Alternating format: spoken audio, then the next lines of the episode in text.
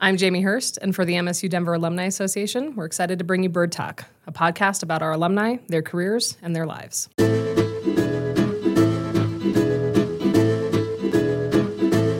how, how long are we going?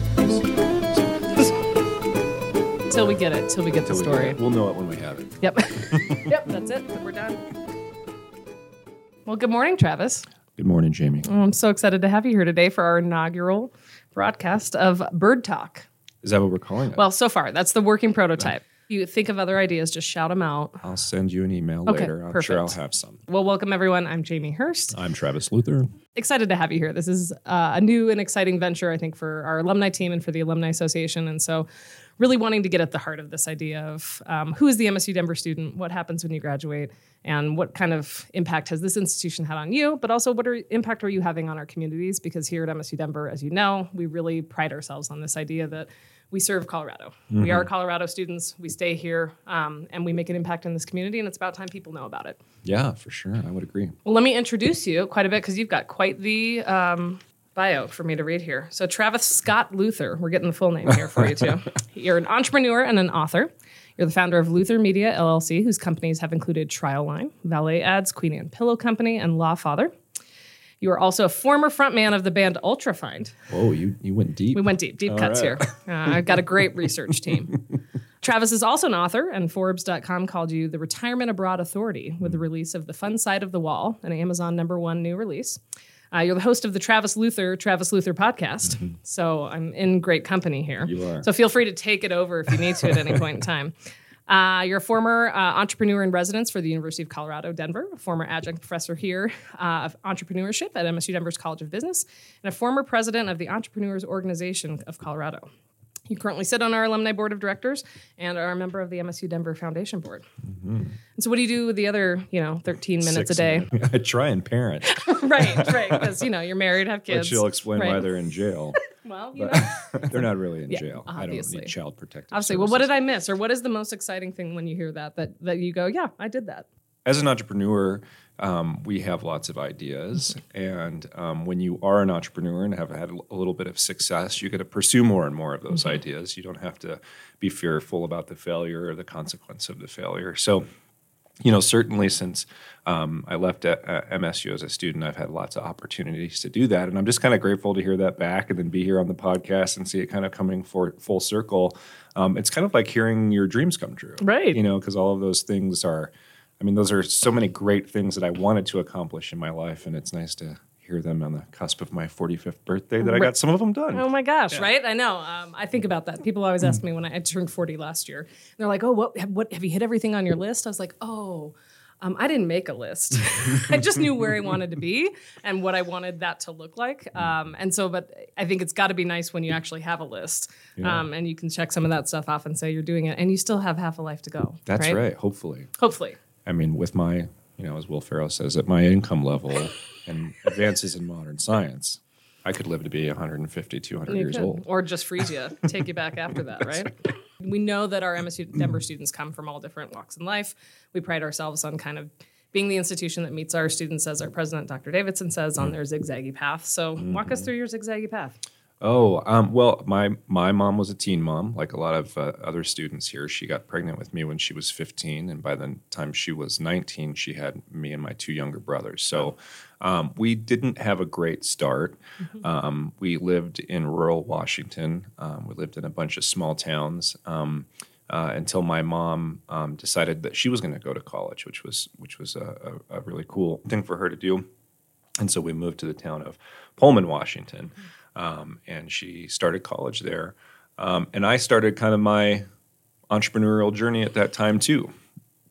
I, um, I, you know, we, we were low income. We were on food stamps. We got most of our Christmas presents from the Salvation Army and churches and things like that. And so I, you know, unfortunately had a real anxiety around money early on and, and really realized how little we had. And so um, I just started. My mom called them schemes, but I just started scheming on Sure. ways that I could try and make some money because I, you know, I mean, I remember the, the I remember the first thing I ever really, really wanted in my life was a pair of Nikes, and um, I remember working really hard to get those. My grandmother had sent me a twenty five dollar gift certificate for J.C. Penney, and I needed another twenty five dollars. so.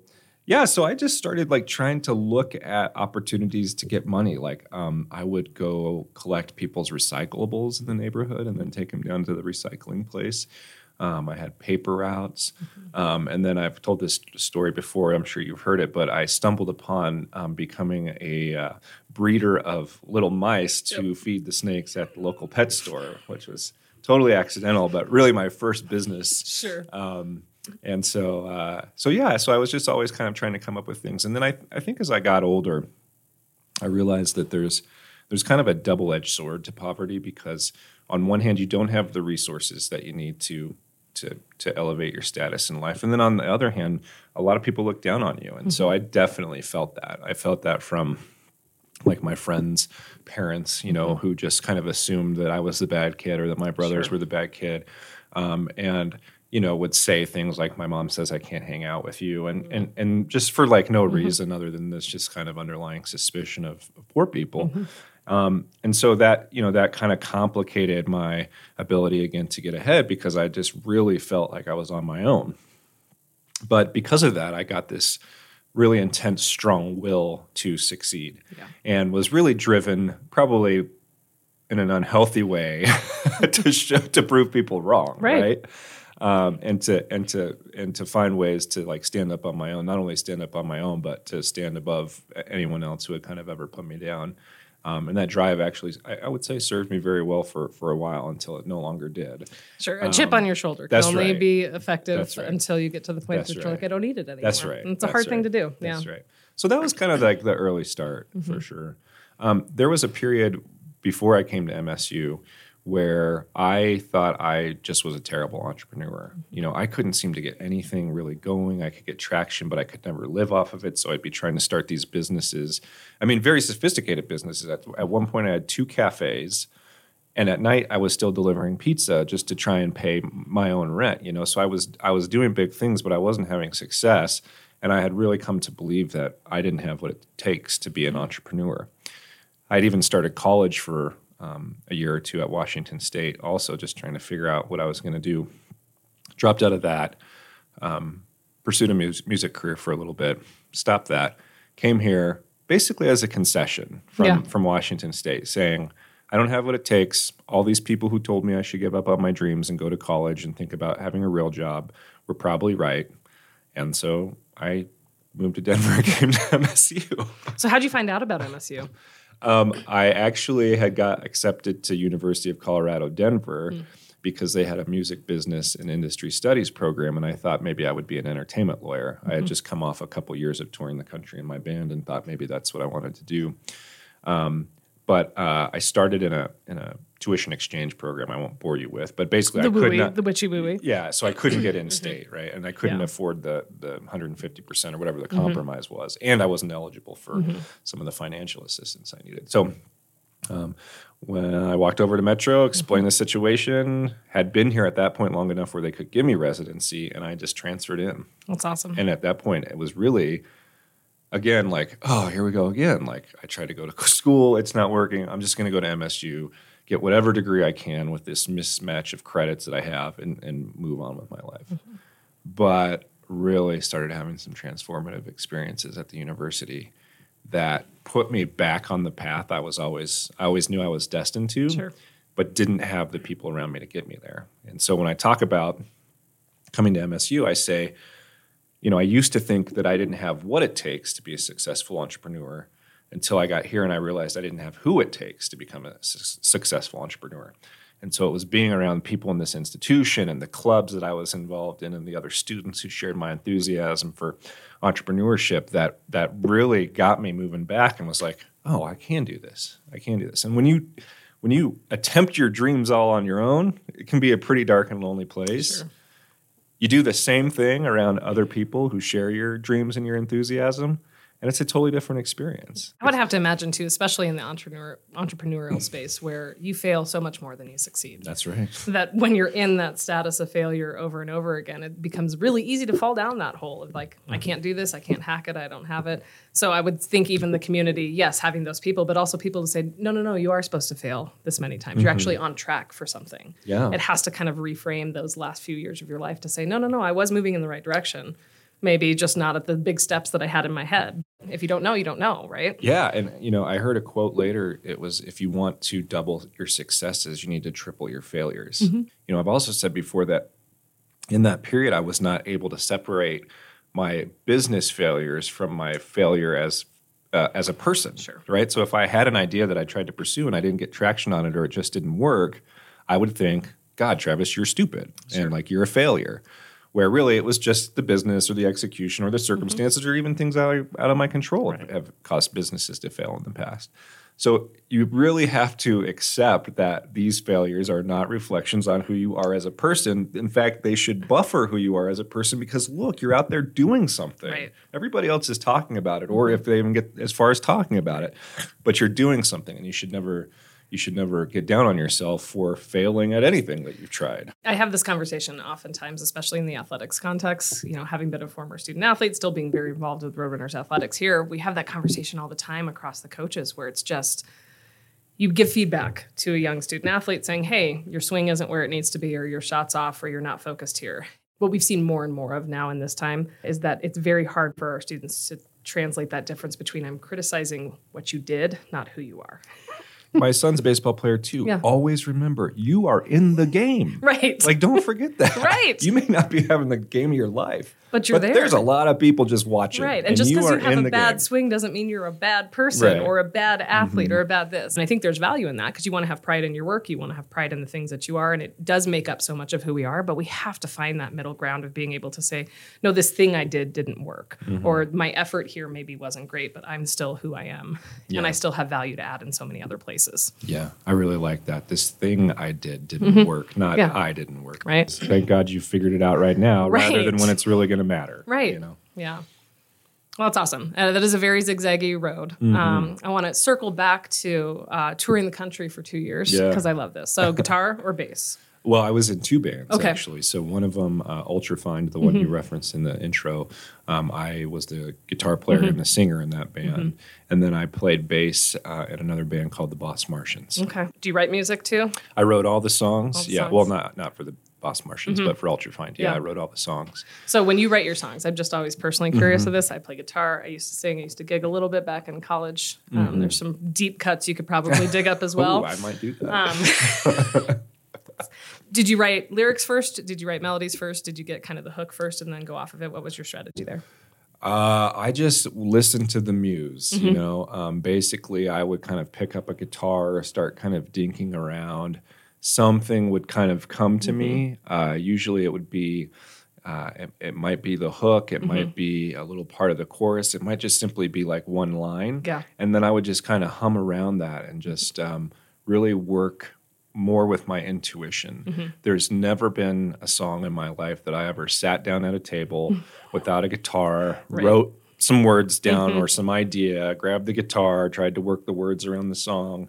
Um, I, and I know some people work like that. I just never could. Mm-hmm. Yeah. I had to really feel it, really receive it, if you will, Sure. and and and kind of work on it, work on Mm-hmm. Both the, the lyrics, the melody, and the guitar work at the same time. So, you didn't go to a bar, write nine to five and Jolene on the same night on the back of a news a napkin? No, I never had any of those. I wish I could. I've know, heard of right? like writers who everything has come to them in 24 hours. Right. Like, oh, I wrote this entire album in three days. Right. It's like, right. And they're just taping paper together. And it's just, oh, I haven't had that. Maybe it's because I didn't do drugs, you know? Maybe, like, I don't maybe. know. But, um, but uh, no, it was all very like organic. Yeah. But I, but I worked hard. Sure. You know, th- th- those periods, it's funny because, um, you know, I would get up at six in the morning. I would have my coffee, and then you know I would walk my dog or whatever, and then I would be in my studio by Mm-hmm. eight o'clock, sitting down with my guitar, my recorder, and and it was like a job, Yeah. you know. And then and and I really treated it that way. And then later I would go to my job, you know, waiting tables or Mm-hmm. whatever, bartending, whatever musicians do, and then um, and then we would have a rehearsal with the full band, and then Mm-hmm. we might play a show or go on the road. So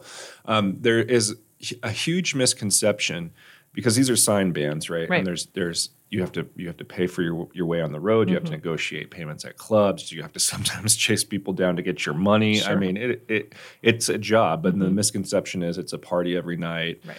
You know, booze and girls and all of that stuff. And um, there there's just like a real attention to like not getting sick, Mm-hmm. to making sure you get sleep. Um, because when you're out for 30, 60, 90 days, Mm-hmm. like it takes a toll on your body and you just you can't you can't behave the way you see Guns N' Roses in a music video in that behave. moment, right? Right. Well, yeah, and I think about that. I come from a very long line of musical family. Like Mm-hmm. my like my brother, who's a professional performer, and he'll be on vocal rest because he's doing eight shows a week. Mm-hmm. And I'll sit there and be like, just have a conversation with me. He's like, you don't understand, and it's and it is a real transition to realize like I am my equipment, I am my instrument. That's right. Um, what I love hearing about that, because I think it's very relevant to you also being an author, is this mm-hmm. idea that you did approach that as a job. Mm-hmm. The number one thing I always hear from people that are like, "Oh yeah, I write on the side or I do music on the mm-hmm. side." You're not going to find the success in the time frame that you want if it's a side gig for Right. you. You have to commit. You have to be in that space. What I'm hearing though is that actually a lot of the mentality and the the way that we approach it has to be the same. That was your job. You were a musician for that time. Yeah. And so you got up at still at 6 a.m. You had your your routine. You did what you needed to do to write your songs, to practice what it is. Mm-hmm. And then I imagine on the flip side, as an author too, you can't just come home from work and write a couple chapters in a book and think that we're going to get somewhere. So I assume in your writing process, it was also kind of all in. Yeah, it, it was. We were discussing offline earlier before we started recording about writing and, and authors and some of the challenges that they go through. But um, it, it same thing with my book. You know, it was just like a business. Okay, who's my audience? What problem does this solve for them? Uh, what do I need to put together to solve that problem? How much will they pay for me to mm-hmm. solve that problem? And where will I tell them that I have a solution to their problem? Mm-hmm. So, you know, that gets kind of marked out first. And then, you know, it was a, I have a couple books, but that, mm-hmm. that, that one is the only one published so far, and it was the, very much the same process. I had I set aside four hours every morning just on that. Um, I scheduled that like I would have scheduled any other client. There was no moving it. I, mm-hmm. if it said writing block, then and someone called and said, "Hey, can we meet at meet at 9:30?" I would say, "No, I already have an appointment." I didn't mm-hmm. have to tell them what it was, Sure. but I had to treat it like another customer, mm-hmm. right, and give it just that same amount of importance. Um, and so, yeah, I had to I had to have a practice, Right, you right. know, I mean, and do it, and then hire uh, just like you would in a business. You know, I hired professionals to support me Mm-hmm. in that process. You know, editors and and marketers and stuff like that. So, um, yeah. And so your book, just to fill Mm-hmm. the audience in, is about how to retire overseas, right? Not overseas necessarily. Well, but- yeah. I, so what I the book to me is about Mm-hmm. community and uh, the commodification of retirement in the United States and how that has driven some of our brightest and most affluent retirees to Mexico. Mm-hmm. Yeah. where they've found more authentic community Mm-hmm. and the support that they want in their later years in life, as well as the autonomy to dictate what they do in their retirement rather than moving to Sun Village or whatever and being shuffled over to shuffleboard and then quilted. and- yeah, you mhm, know. yeah. So, um, but it is about um, it is about uh, over 500 baby boomers Mm-hmm. who left the United States, and what I was curious to find out is why. Mm-hmm. You know, we hear a lot um, of rhetoric here that the United States has the best of everything, and there's no need to ever question that. Mm-hmm. And I got a little suspicious at some point that maybe that wasn't Anytime the there's case. a definitive statement that Right. says this is it and I'm the best, Yeah. it's like mm, I'm a contrarian by nature. Right. So, um, uh, so that's what the book is about. Yeah. Mm-hmm. So it's not a how-to guide on how to retire in Mexico, but it's uh, more of an exploration of why people have decided that that's better than what's here. In the, you know, I visited like 11 different areas. Um, it was a it was a pretty lengthy Mm-hmm. Yeah. project. So. Um, I got to see a lot of the country and a lot of these little villages um, of expats and Mm-hmm. talk to them and figure out how they're living and why. And I, I will tell you, I fell in love with it too. Sure. And I definitely have plans to have a place in Mexico. Mm-hmm. Um, I not just. I mean, I fell in love with Mexico. I fell in love with Mexicans, the Mexican culture. I mean, Mm-hmm. I really connected with why these people were making the move that they did. And I didn't start that way, right? Right. Like I really thought I was going to find a bunch of low income people Mm-hmm. who couldn't afford to live in the United States, and that that's why they went to Mexico. And I was just like blown away. Mm-hmm. And as soon as I realized I'd found something important, like I I went in like all in. Yeah. You know, like I'm like, wow, I had my own personal discovery and revelation. Right. This is really important work. I'm I'm gonna do it. Mm-hmm. Yeah. Well, and I think about that when we think, not knowing I've got many years till retirement to have to deal with this, but we spend so much of our life, especially here in America, when we have jobs, when we have families, we're raising kids in schools, you know, doing all the things that we need to do. We have the community when we're actively working. As soon as we retire, kids move away, this happens. We, we lose that community. Mm-hmm. And that's probably the most important time to have that community. Yeah. when you're getting older, when you're ailing, when conversation becomes so much more important because it might be the thing you do that day. Mm-hmm. And so it makes a lot of logical sense. And it really makes me flip on it and like we, we do this totally backwards here. And it extends your life and Right. it extends your health. Right. Mm-hmm. I mean, the the data in the book, you can read that how- about how much longer people live when they have a community and, and purpose. Um, so it's not uh, it's not just to pass your days, but it's to make, have more of Mm-hmm. Them have and make yeah. them better. Yeah. yeah. well, that's awesome. Um, I have another book that I've just started. Part of my story that we we didn't talk about is my father was also an alcoholic and a drug addict, and he died when he was 38 years old. And um, all he had left in the world was this little blue box that uh, he left me, and that was full of pretty much nothing but letters, cards, things he had collected um, uh, over his short 38 years of life. Um, but you know, I didn't know a lot about a lot of his life because um, he lived in California. We lived in Washington. Um, I did live with him for one year in junior high, but he wasn't really the kind of person in the kind of position who could take care of children. So we did try a couple times and it didn't work out. But um, it's been kind of a fascinating study because I've looked at that box more as like an archaeological examination of a stranger's life. Mm-hmm. Yeah. And I've got everything organized by year and where, and I'm starting to piece together where he worked and where Picturing was a murder I. board, you know, It- like it's all, the- it's all on know? my floor Yeah, in yeah, my yeah. office, but it's exactly what it looks like. And it, it has been a fascinating study, and that is kind of a book that I'm working on now about. Uh, I, I, kind of jokingly say time travel, forgiveness, and empathy. Mm-hmm. Yeah. and uh, it's really given me a much more empathetic view of my parents, their Mm-hmm. relationship, the things that they went through. Um, what it's like to be teenagers Right. with three Right, kids. with three kids, I mean, you, you at my age with my children, you know, you, you start to develop a bigger sense of forgiveness Mm-hmm. around why people act the way they do. But certainly ask yourself, how could 15, 16, Mm-hmm. 17 year olds ever be expected to to to be good parents in the Mm-hmm. circumstances that they were in themselves, which weren't perfect. My mother had a her mother was schizophrenic, Mm-hmm. uh, created a lot of uh, drama in the house, and she didn't have a diagnosis for that. Mm-hmm. My father actually was one of probably one of the last people to get polio um, as a fluke Yeah. uh, uh, during some travel right after he was born, just trying to get him home. And so, you know, he developed his his drug habit Or as a child, Yeah. you know, really. And so, um, and these are a lot of things I hadn't spent too much time thinking about. Yeah, I would imagine too, like having a parent pass so young. I mean, I think of now being past 38, you're past 38. Yeah. Those first 38 years, I hope, are not what people are going to measure me by. Well- right? We hope that we have the next 38 or the next 20 or whatever Yeah. that is to say, here's what we did, here's what we've learned from, and here's now how we've turned that on the side. And we've learned things like empathy and Yeah. and compassion. And now we're trying to be more in a giving space than in a taking space. Mm-hmm. Uh, and it's just unfortunate when he didn't get that second chance to take what he learned and move on. And so Yeah. then looking at it from the outside, it's like, oh gosh, no, I need to have even more empathy for that Mm-hmm. situation because he just hadn't gotten there yet. Yeah, it's funny you say that because look, I have a 38 tattoo Mm-hmm. on my arm, and mm-hmm. I got this when I was younger. Mm-hmm. And to me, what it meant was I want to work as hard as I can to be the best person I can and get as much done as I can by the time I turn 38. Mm-hmm. Because when I have my 38th birthday, Yep. I want to really be able to say, if I die today, I've lived. And it was a big driver for me before I was 38. yeah, yeah.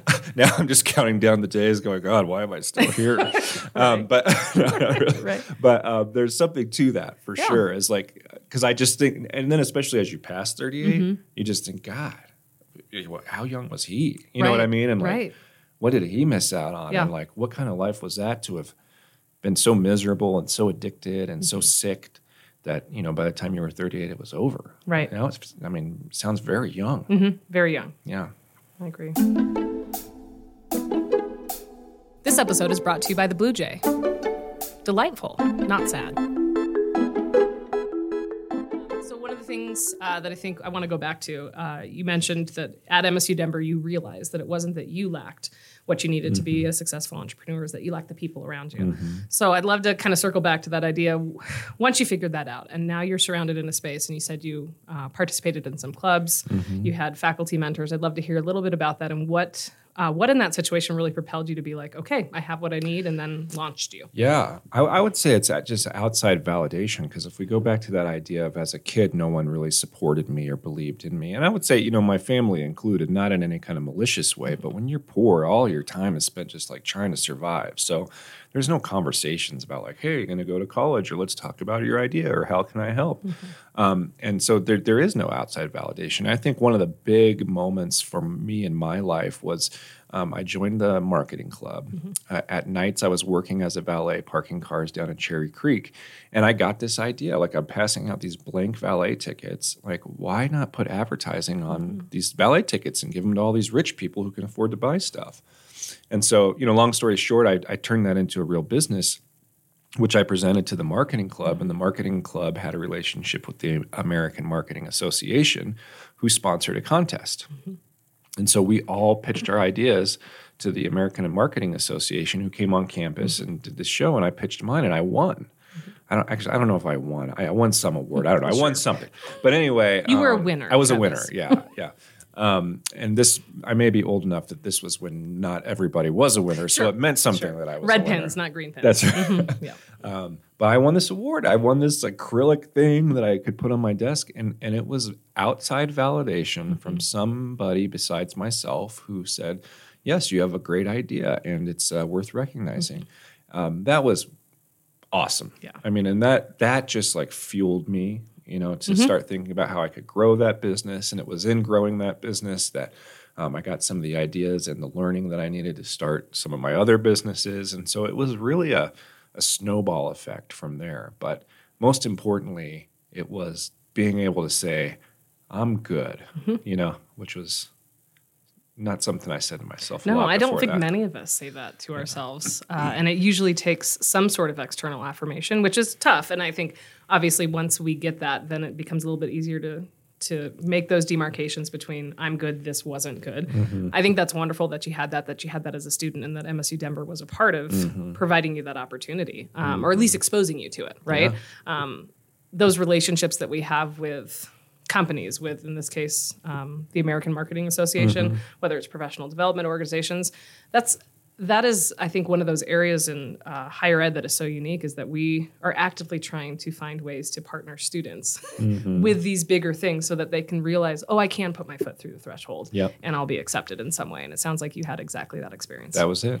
That was it. And I think that's even more important in this community of students whose background largely reflects my own.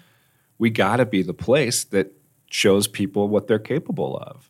You know, and and uh, you know some of the work I've done with the school since then has been solely focused on that. That you are worthy of of mentorship, and you are worthy of a quality education, and uh, you are worthy of a safe place to try your ideas, fail, and succeed, but that you're worthy to be supported. Yeah. Yeah. And I think with that is like this idea of equitable access to that, right? I mean, when we think about um, coming from you know situations of poverty or situations where you don't have that inherent network around you. Mm-hmm. Your dad wasn't surrounded by other businessmen that were mm-hmm. telling you something or giving you an internship or giving you a, a quick opportunity to make some cash. You were having to create your schemes to do all this stuff mm-hmm. on your own. You don't have that inherent network built in there. And especially we look at our student population over half of which are first generation.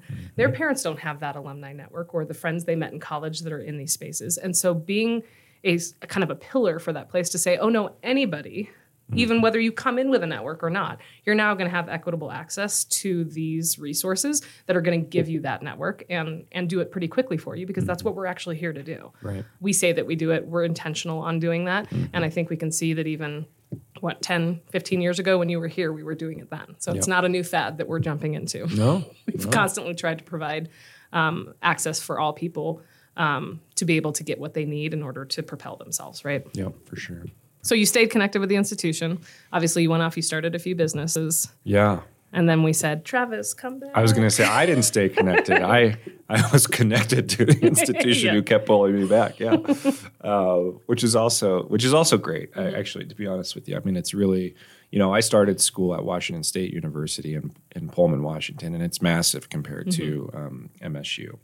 Uh, uh, I think what I've always loved about MSU, and when I actually, you know, my wife and I attended a, uh, an event yesterday uh, celebrating another uh, person who has done great things for the university. But um, you know, when we left, we were reflecting on what we love about continuing to be involved in this institution. As you can bring your own ideas about how you want to serve and what you want to do, and you have an opportunity to do that.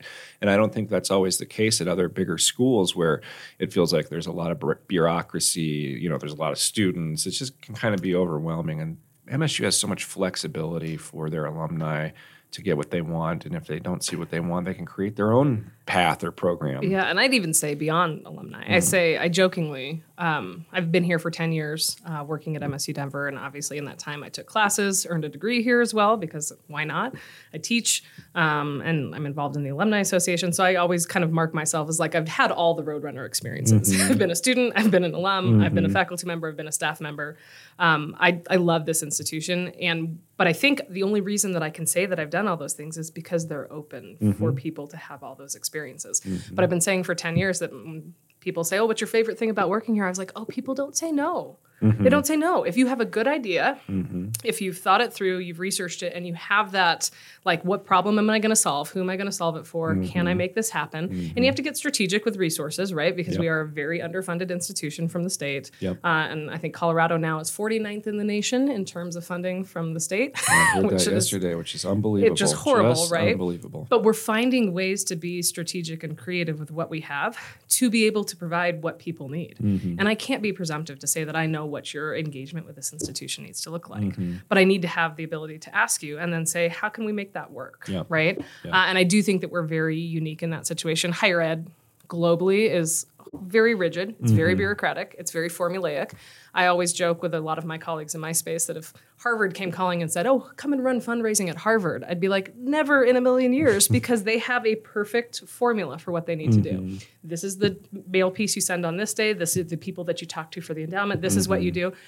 I would break everything because they have tradition in what they do. They have expectations in that space, and there's certain things that people want. What I love about here, we'll open it up to whatever needs to happen. Um, we've got a great idea. This is a way we can engage people. We can tell them more about MSU Denver. We can help build the reputation of our institution by telling the stories of our students, our faculty, our staff.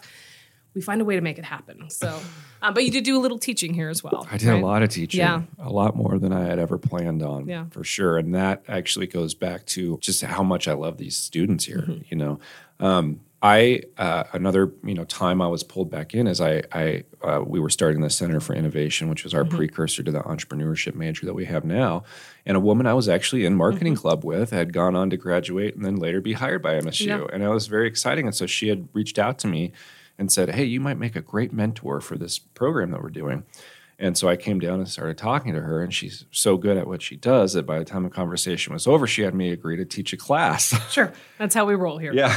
And then she called me a few hours later and said, Would you like to teach another one? I said, How many can I teach?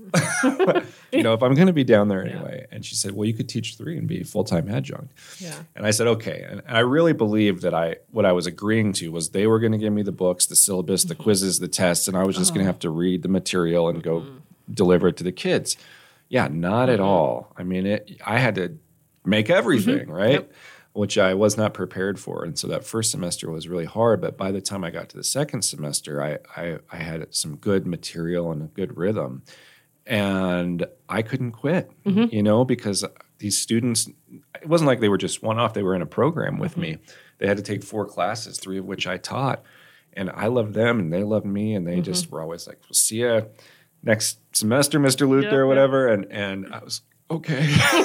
uh, I guess I'm going to stay. And that turned into, I think, like four years. Yeah. Yeah. Um, and really, the only reason I left was because they decided that the program had been so successful that they were going to make it a major. And I thought, okay, this is probably my time to get out of Right. here because they were going to have to stop it for a year to kind of refinagle the, the curriculum. Um, but I, I just wanted to be going back to you know the double edged sword Mm-hmm. of poverty, and not only are you isolated and by yourself, but no one else really wants to is, wants to be there Mm-hmm. for you. because they're suspicious of you or whatever. I wanted to be the guy that I always wanted to have Yeah. when I was a teenager and a young man. And that really became my purpose was to be that guy. And I think the value that comes with that is what we, those of us that work in higher ed, know to be the secret sauce, right? It's not about necessarily the curriculum, the books that you're reading, and the things that are happening there. Those things are all very important and they make a huge impact, but it's how it's presented, how it is taught, and how um, the sense of um, kind of connection and community. Again, it gets back to this community that our students and our faculty can have with each other so that it can say, like, I'm trusting that you want to learn this, and I need you to trust that I want to teach you this. And so it, it may look weird at times. You might get bad grades here. You might have to say, no, this was wrong. But we're going to do this journey together so that you get what you need out of this. And it's more than just the knowledge. It's how do I behave in these situations, right? It's the it's all those soft skills that employers tell us that they want. Um, time management, communication skills. They want eye contact, right? they want those intangible things. We can learn all of those things in a classroom, um, and and more than anything, the critical thinking part of that. Um, if I'm just walking into a course that a quiz has already been made for me, all these things, and I'm just regurgitating information and making that happen, I'm not being a critical thinker as a faculty member. So, then how the heck can I expect our students to be in that space? And so, I think your perspective of walking in to say, I want to be who I needed, mm-hmm. allowed for so much more than just the instruction of the content. And I think the value there is huge. So, thank you for doing that. Yeah. It was great for me. I mean, on in in some ways, actually it's funny. Somebody mm-hmm. reached out to me on LinkedIn who said, I'm thinking about becoming an adjunct. Would you mind talking to me about it? And I went over the time mm-hmm. commitment mm-hmm. and, and all of the stuff. I mean, the real the the I don't want to say challenges, but the mm-hmm. truth of what it takes to be a professor. And when all that was done, I said, I would totally do it again. And the truth is that I was sharpest in my own business, in my own life, when I was required to teach other people how to be sharp. Sure. And and then also the the energy that I got from the mm-hmm. students filled me back up because I my office was downtown and I just had to mm-hmm. kind of walk across the street to get back to work. But I I went back to work with so much more energy mm-hmm. than I had before I had started the day. But I think what the students really appreciated about me was my similar background to them. And so I was not teaching out of I was teaching out of books, but I wasn't teaching a formula. Mm-hmm. I was saying, here are the concepts. Now also this is how I really did it. Yeah. This is how I really did it without mm-hmm. money. This is how I really Right. balanced having two jobs, you know, and mm-hmm. like this is what it's going to take for you guys to do that too. Um, and so there was just an authenticity between us that was really powerful and has served a lot of my students well. I've seen them go off and actually be able to execute. And I don't know that that always happens at traditional business school with kids who haven't had those backgrounds and haven't had to fight for for what they want. I don't know that they always leave their entrepreneurship programs and actually go start things. Right. But I've seen my kids do it. Yeah. And that's the best. You know, it makes me think of another one of our colleagues that we work with, um, Leon Duran, who actually is an alum that sits on the alumni board uh, with you as well. Um, and I think you actually brought Leon into the fold because you've gotten to know him um, kind of as a mentor in the entrepreneurship space. So um, many people familiar with Leon as we're kind of featuring his story over the course of the next few years. Um, but one of the most recent interviews we did with him, he talked about owning a couple businesses that he owns now and being a full-time MBA student he i think the comment he made was that he's like i feel bad for these kids in my classes that don't have a business because as we're learning something in the classroom i just take it over to my business and i execute right. it on that space he's like and then i look at some of these students that don't have that and i think oh gosh you're missing out on seeing where the hiccups are, what things I mm-hmm. need to think of, what is specific to me in this space that makes it a little bit different, all those real world things. And so mm-hmm. I think it's wonderful when we have students that are working and learning so they can apply those things, but even more so having the faculty that can say, here's actually what I did, mm-hmm. here's where I fell on my face, here's the lessons I wish I would have known. Yep. It's just an incredible value. Yeah, for sure. I think we'll see more of that hopefully in education Mm-hmm. that we will look at both the credentials and the experience Mm-hmm. with equal excitement and mm-hmm. enthusiasm. Yeah. Um, because not much gets done in the mm-hmm. ivory tower except mm-hmm. watching. Right. And I don't think we're the kind of institution that wants to just watch. I think we want to do and we want to see our students do. You know, like you said, we want to have an impact in this community where we sit in the heart of this community. Yep. Yeah. Yeah, and I think we're seeing a lot of that with how the university's priorities are shifting, and even as we're, you know, creating new majors or adapting new majors to the changing needs, we're being we have an ear out for what does Denver need, what does Colorado need, and mm. we're adjusting our programs and services to make sure we're meeting their needs, but then we're also equipping and you know getting ready to launch these students into the space. Like i think about our health institute that is getting off the ground. That is a direct response to the fact that we don't have healthcare providers mm-hmm. in the state of mm-hmm. Colorado and the numbers that we need to be able to provide the care that it currently exists, let alone what we're projecting to see over the next five to 10 that's years. Right. So let's do that. Let's educate those folks. Let's provide them the credentialing that they need to be successful in that space. But let's do it in a way that is very much at the heart of what the future is going to look at in that space. Mm-hmm. So it mm-hmm. a very holistic approach to that. It is a very interdisciplinary look at what are all the things that go into the healthcare decisions that we make for you. Um, so you leave MSU Denver, you start businesses, you come back, you teach, and your first way of saying, "Hey, I want to stay connected," and a value that I have to bring is with your time, mm-hmm. right? So you're in the classroom.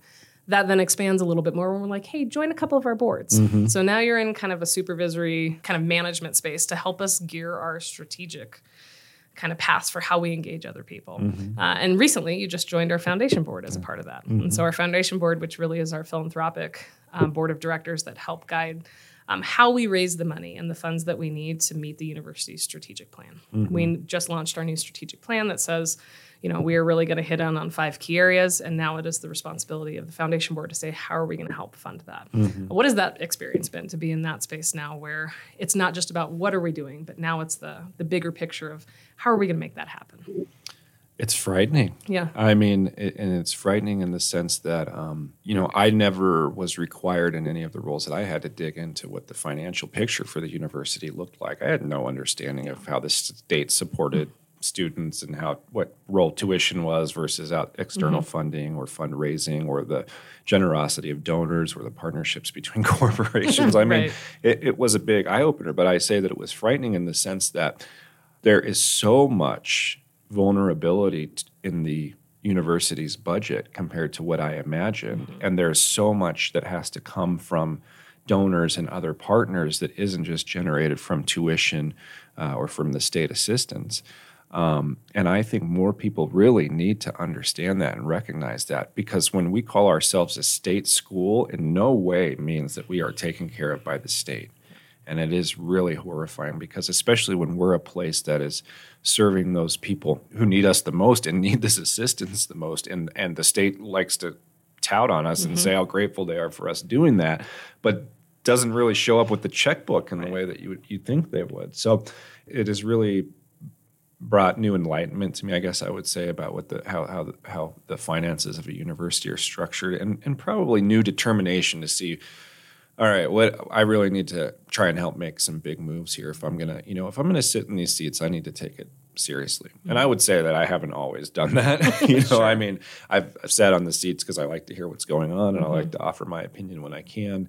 But now I feel this real calling to kind of get to work and mm-hmm. to and to find some ways that I can make a bigger difference in what's going on with the school. And I would ask any other alumni that are hearing this, you know, to to just think about that one little thing you could do, whether it's time or treasure, mm-hmm. but don't pretend that your time here is over or that you don't have a role or that you can't play a big enough role, so don't even try. Just just start small and do something. I mean, that's the way I did it. Yeah. You know, I, I didn't leave college a millionaire, um, but I still found a way to get involved, right. you know? So yeah, that I would encourage alums to do that if you believe in higher education in this state and you believe what MSU is doing. You you have a role to play and you should play it. And I think there is that legacy component, right? We do oftentimes we leave our alma mater, and for those of us that move on to different mm-hmm. jobs, and we don't really think about how can we stay engaged. I think one of those reminding those those areas that we can remind people on is that you're a part of something that 105,000 other people have done. Mm-hmm. There will presumably be another 105,000 people in mm-hmm. our lifetime that will continue to do this as well. And there's a legacy aspect there. So be a part of that, right? Yeah. I think this is where I need to call on your chip on the shoulder to be like, hey, people said MSU Denver can't do it. And now you just need to own it and be like, no, we're going to do it. That's right. Right? That's right. That's right. Yeah. We, we all kind of have a chip on our mm-hmm. shoulder as roadrunners, I think, or a chip in our beak, maybe. there you go. Trademark travisluther.com. Um, I mean, it's just silly. It's you know they say this thing like, oh, if you gave up one cup of coffee mm-hmm. a month or whatever, but you think a hundred thousand alums yep. give a hundred dollars mm-hmm. a year. I mean, that is a massive impact, which probably doesn't, you know, on the personal side. I mean, that's what seven dollars and fifty cents mm-hmm. a month. I mean, yeah. it could make a tremendous difference to thousands, tens of thousands of students. and the entire state as And a the whole, entire to state. be honest. Yeah. Because we think about, you know, we often say about 65% of our alums of that 105,000 piece are within 25 miles of where we're Mm-hmm. sitting right now. They don't leave Denver. So you're hiring people, Mm-hmm. you're hiring managers at firms, you're looking for talent. There's no way that you're not going to run into an MSU Denver Mm-hmm. alum or student at some point in time during the course of every day. Mm-hmm. Like I can, pr- I can feel really confident that I can say that. Um, and so, yeah, that small contribution on your portion can actually come back and help us tenfold, Mm-hmm. right? But the reality is, we do have 105,000 alums. Um, guess how many make a gift every year? Well, Jamie, let me see. Having not been on the board and know it. About 5% of those. Mm. Uh, and that's in a perfect world, Mm-hmm. right? So we're dealing in that. Our, you know, this year, our, our goal this year is about 2,500 alums to make a don, Mm-hmm. a donation, and that's any donation. That's not start us a scholarship, pay for this. That is a five dollar donation. Yeah. to whatever program that you want. Mm-hmm. Uh, and so there is great opportunity there, uh, and we are uniquely situated and poised to be able to reach so many alums because they are so uh, near. But some of it is just making sure we're hitting them with the message that they want to hear. And I think for you, um, it was, hey, I really loved my entrepreneurial experience. I needed something. MSU Denver gave it to me. They showed me that people matter. And now you translated that to I can be that person that matters for someone else. Mm-hmm. We got to figure out what that secret sauce is for everybody else that left here. Yeah. So get to work on that. I'll think Let me know it. when your entrepreneurial brain figures it out, and then we'll execute on it.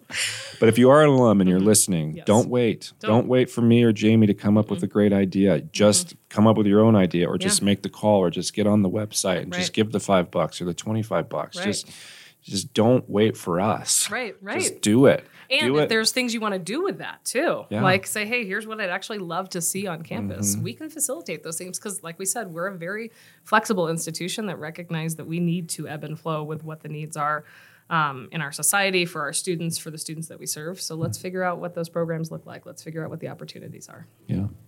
Okay, we do have some rapid fire questions for you. You're the first one to answer these. So Okay. let's see Does how- everyone get the same They questions? do. Okay.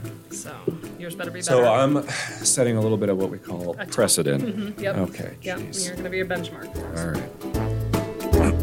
All right. Your favorite MSU Denver memory? Oh, okay. These are not. These are subjective. They're not trivia. Okay. My favorite MSU Denver memory. Um, Um, I one of the first alumni events I was invited to was a VIP basketball game mm-hmm. during homecoming. This was many years ago, mm-hmm. before I even knew Yeah. you guys. Mm-hmm. And somehow my number got drawn to take the half court shot or one of the shots, and I made it. No, you didn't. Yes. That's awesome. And now, if you make it, you get a twenty five hundred dollars scholarship. Mm-hmm. I got a T shirt. so this is to show you how much progress we've made. But it was so exciting. But yeah, it- it was so exciting. So that that I mean, it was cool because I I hadn't really been an MSU sports fan Yeah. Mm-hmm. per se. When I came back to school, I was older. I think I already had a kid and another kid on the way. So, but it was really fun to come to the nest. Um, Mm-hmm. To kind of feel kind of VIP, to hang out with other alums, to really see the the, the players playing, um, and then to to Mm-hmm. Then have the excitement of oh, it was awesome. Yeah, it was awesome. Um, what does it mean to you to be a roadrunner? you know, to be a roadrunner, I'll tell you this: when I see other people in roadrunner gear, I see them at the grocery store. I've even ran into some in Mexico. Mm-hmm. I it, it means that I know that these are tenacious, hardworking folks who care tremendously about themselves, mm-hmm. and I always love seeing that because I know that to come to this institution and to get through this institution generally means that you have battled some things in your life, uh, whether that's just working, you know, just having to work and go to school, being in the military or going to school, being a parent or going to school, or just being someone who sometimes just doesn't know what you want, but knows but knows that you need to go to school and try and figure that out. So, I, the, being a road runner to me means being a tenacious learner who's dedicated to success and believes in themselves. Yeah, that's awesome. I've never met a graduate who hasn't displayed that. had some some some mm-hmm. set of those values. Yeah. Yeah. If you could put a billboard on campus Mm-hmm. with a piece of advice for all students to see, what would it say? I know the billboard I want to put up, Mm-hmm. Wh- wh- which is about that we have money for you to finish, Yeah. and to say so, you know to say something along the lines that like the, the finish line is just around the corner, right? Yeah. Like you you will be done, Yeah. And when you're done, it will be the greatest feeling in your life. Yeah. Because probably that my second, well, my real best memory is honestly going to be walking across the stage and, and Dr. Jordan shaking my hand and giving my diploma Yeah. after two colleges and 10 years. Yeah. Or no, three colleges, sorry, in 10 years. Yeah. I mean, that was a fantastic feeling. So the billboard would say, the finish line is just around the corner. And it would probably have the faces of the 105,000 Yeah. other road runners who had made it uh, somewhere on there. That's Um, very cool. Because it will happen. Yeah. And, and you won't believe how great it feels. And you're right, we do have the money to help too. That's one of the things Mm-hmm. we hadn't talked about. But one of the initiatives that the alumni board has taken on is uh, we have ourselves a, a, the Finish Line Scholarship, which is a huge endowment, honestly, based on the, the size of the endowments that we have for the entire foundation. It's one of the larger ones. Yeah, we have $250,000 to help students who are within two semesters of graduating finish. Mm-hmm. Like, there's no credit check. The only thing you have to do is raise your hand and say, I, I if not for this money, I won't finish, and we will give you the money and you can finish. Because being able to finish and having that be right around the corner Mm-hmm. matters. That changes their life, it changes their family's life, it changes our community's life.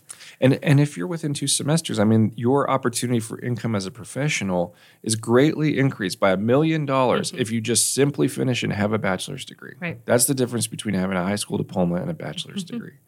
And we have a quarter million dollars to help people do that. Which goes a long way here. A ton. Yeah. I go very far. Yeah. That's awesome. Well, thank you, Travis. That's it, just three? That's it. I don't want to go. All right, it's okay. Here's the deal. I have two teenage boys. I get it. just want to stay here. Well, I want to thank my guest, Jamie Hurst, Ath- uh, Athlete of the Year, Yeah. uh, 20, 2023. All right. Thank you for joining us for another episode of Bird Talk, special accommodation provided by University Advancement. Thank you to Ruby Matheny, Brandy Rideout, Heather Holzbauer Schweitzer, and Andy Schlichting. Production provided by David Sharman, and I'm your host, Jamie Hurst. Keep running, roadies.